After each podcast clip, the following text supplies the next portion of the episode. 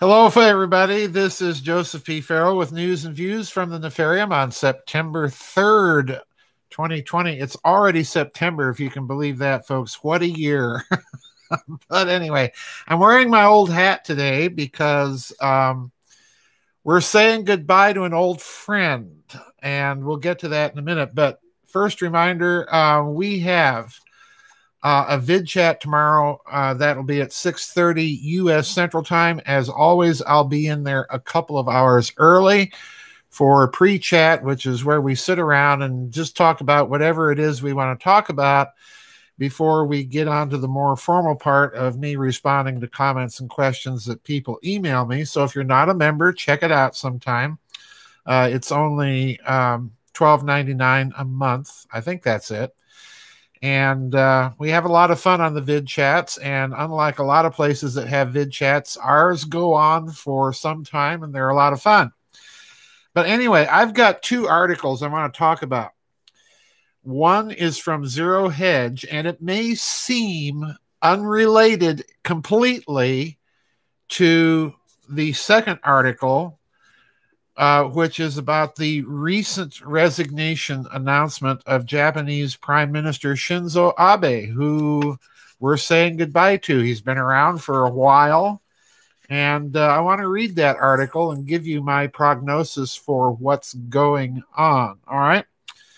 But the first article is from Zero Hedge. And like I say, this may seem completely unrelated to the other story but it isn't because they're both about geopolitics. All right. And the Zero Hedge article was written um, by Chris McIntosh. Uh, Zero Hedge is citing a website called Capitalist Exploits. The article is titled Putin Gives Middle Finger to Gates and the Marxist UN Agenda, unquote. Or as I've subtitled it, Bad News for Mr. Globaloni. okay but I'm skipping in this article because, like I say, I want to talk about the Abe resignation. That's my primary focus. But this is this article is worth your time. It's it's a humdinger, and the last section of the article is what I want to read to you because there's an interesting take that this guy has on it. And I want to set the record clear right now. I'm in agreement with him. Okay. And the last section of this article is titled Russia Approves World's First COVID Vaccine. All right. Now, what's that got to do with geopolitics, you might say? Well, listen to this quote, Stop laughing and stay with me here. It's no funnier than when Gates miraculously produces one in the next few months. Now, given that you're a smart reader, you likely don't need me saying this. But I will, for clarity's sake, if you think any of this COVID hysteria and vaccine hysteria has anything to do with health, then I've got a bridge to sell you. It wasn't a surprise to see uh, to us to see Putin get on the get on the front foot on the vaccine narrative. Again, realize this has nothing to do with the vaccine for Russia any more than it does for Gates' vaccine for the world. This is simply about control. We don't need a bloody vaccine for this any more than we need one for SARS, MERS, AIDS, and a host of other infectious diseases, which we've never managed to develop to develop a vaccine for. If Putin wanted uh, waited till Billy came out with a vaccine, he would have been on a back foot, forced to say, "Yet we'll pass, thanks." Far more powerful to say, "Oh, you have one too." That's nice. You want us to take yours? How kind, but we don't need it. We have our own, remember?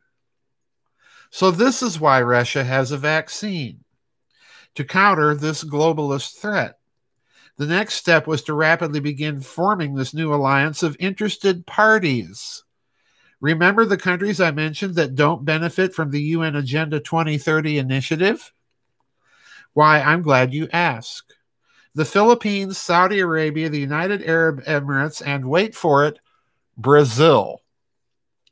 All resource rich countries who most definitely don't benefit from Gates' vision for a new world. Imagine that. We've been promising you for at least two years now the world is going to go through an incredibly volatile period where the geopolitical world we've enjoyed since World War II fractures, breaks, and is reconfigured. We are seeing the forming of these new alliances right now. Buckle up, this is not going to be smooth sailing. Unquote. Now, I happen to agree with him. That's what Russia's vaccine is about. Okay. And it's it's interesting to consider why.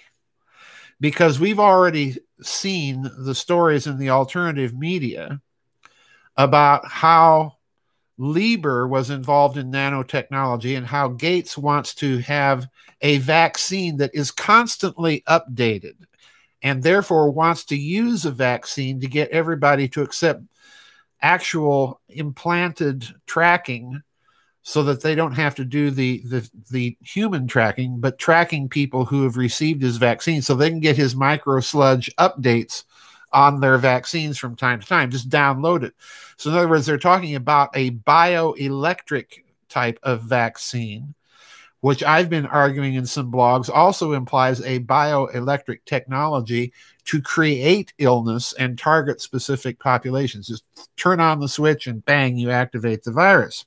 And there are some people who have been maintaining that there is a suspicious resemblance of COVID and other respiratory disease symptoms to the type of interference and, and tissue damage that's that's done with electromagnetic fields of a very strong nature. All right, and I've I've blogged about that nifty uh, thing as well. So what do we have? We have Putin saying no to the whole globalist vaccine financial reset agenda. That's what I want you to take away from this because they're part of this narrative is being used to drive a financial reset if you've been paying close attention.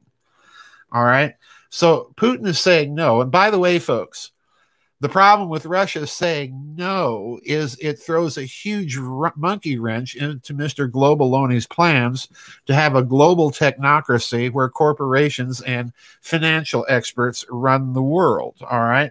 Russia just said no. And the problem for Mr. Globaloni is the same problem they've always had, and that is Russia not only has nukes, but has thermonuclear weapons and very interesting and nifty and fun ways to deliver them. All right.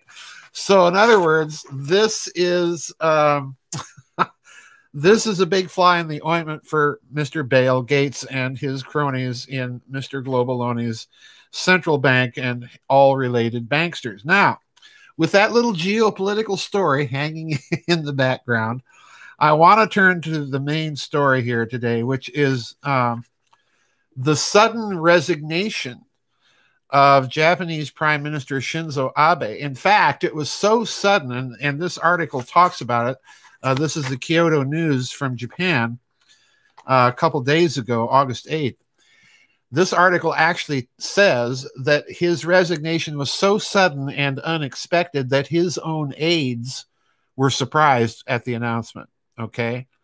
So, in other words, something's going on here, and I want you to listen to the explanations here. I'm going to read uh, a few paragraphs from this article. I'll be linking it for you. I'm going to concentrate on the end of this article because obviously the sudden resignation of the Japanese prime minister, who's been around for a long time, folks, in fact, the article points out, as I'm going to read to you, that he has been the longest serving Japanese prime minister in history. All right. So this is very significant.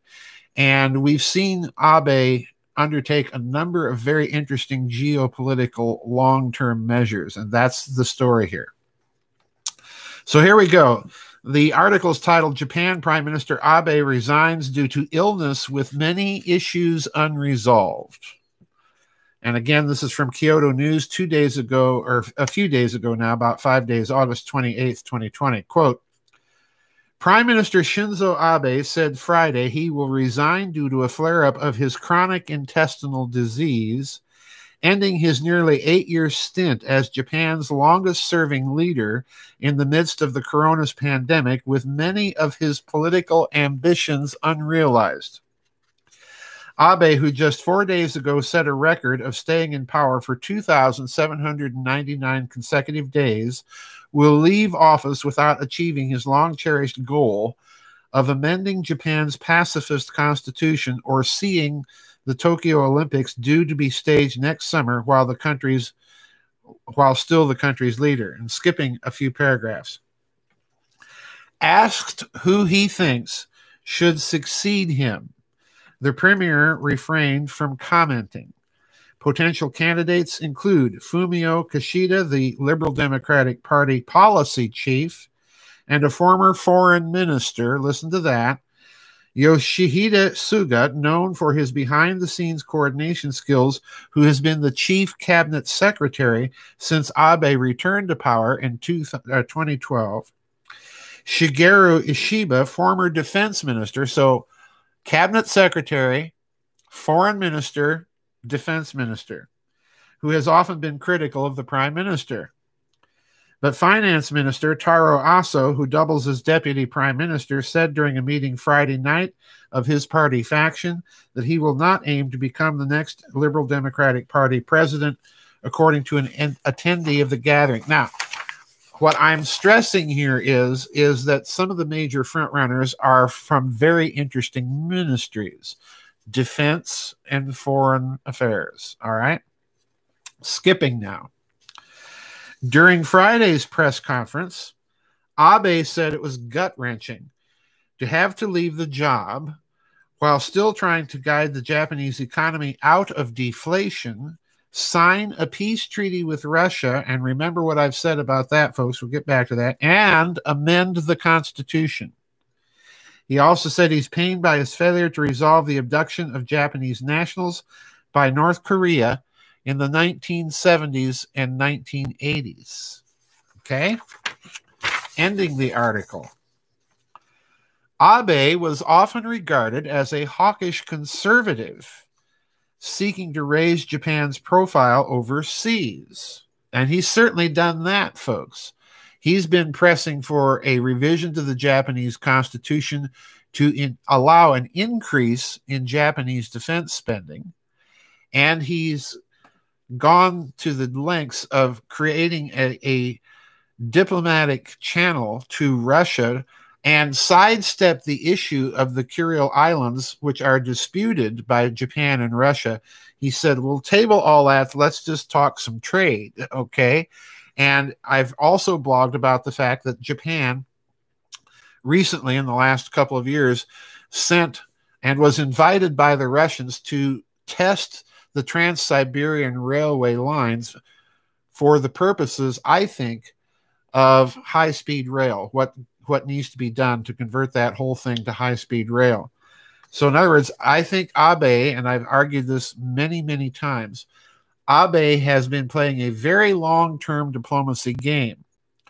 And part of that game is including increasing defense spending. And there's two reasons for that. Number one, looking at the situation in the US in the USA and its unreliability as an ally. And if you're the Japanese, would you want to rely on an, unreliable ally way across the Pacific when you've got China right across the China, uh, Chinese Sea?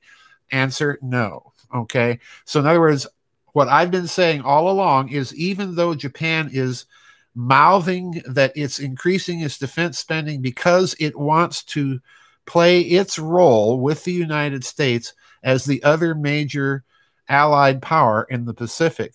But in the long term, it's also about something else the ultimate demise of the USA and that Japan is going to have to defend itself. Okay. I've been arguing both things. So keep that in mind. In 2014, he went ahead with a reinterpretation of the pacifist constitution to enable the use of collective self defense, defending allies even without an attack on Japan itself, and expanded the role of its defense forces under new security legislation in 2016. In the diplomatic arena, Abe was a familiar face in international gatherings, and Japanese government officials said he could talk frankly with many foreign leaders, notably U.S. President Donald Trump, who has become his golf buddy. But the abduction issue remains unresolved, even though Abe said it was the highest priority for his administration, and no date has been fixed for a summit with North Korean leader Kim Jong un, in spite of Abe's overtures. Trump raised the issue when he held his second summit with Kim in the Vietnamese capital of Hanoi in February 2019 at Abe's request. Negotiations toward signing a post war treaty with Russia have hit a snag as well. Tokyo Moscow ties have remained hampered by a decades old territorial row over Russian held islands off of Hokkaido. All right. And that's the end of the article.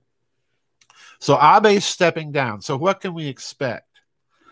Well, we saw last year the resignation, the abdication of Emperor Akihito. He was quite old, granted, but we have a new Japanese emperor. He was uh, his coronation was last a, a year ago uh, in 2019 in in May, and Emperor Naruhito is his name. So he's fairly young. And now we have the resignation a year later of Prime Minister Abe. Now, I'm not saying the two are connected or that this is all planned. Don't get me wrong. I'm not saying that. What I'm emphasizing here is that with the focus on a smooth transition of the head of state to Naruhito, Abe stepping down, and now the three contenders being a former defense minister, a former foreign affairs minister, and the cabinet secretary. All right.